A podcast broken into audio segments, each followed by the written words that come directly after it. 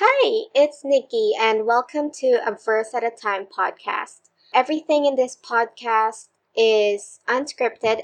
All the insights you hear are literally the things that I think of on the spot. So I created this podcast basically to personally log and keep track of the verses and devotions that may have caught my attention, as well as to um, keep myself accountable, deliberately take the time off to uh, meditate and read the scripture. So, yeah, I hope that through these very, very short podcast episodes, you'll be able to find something here.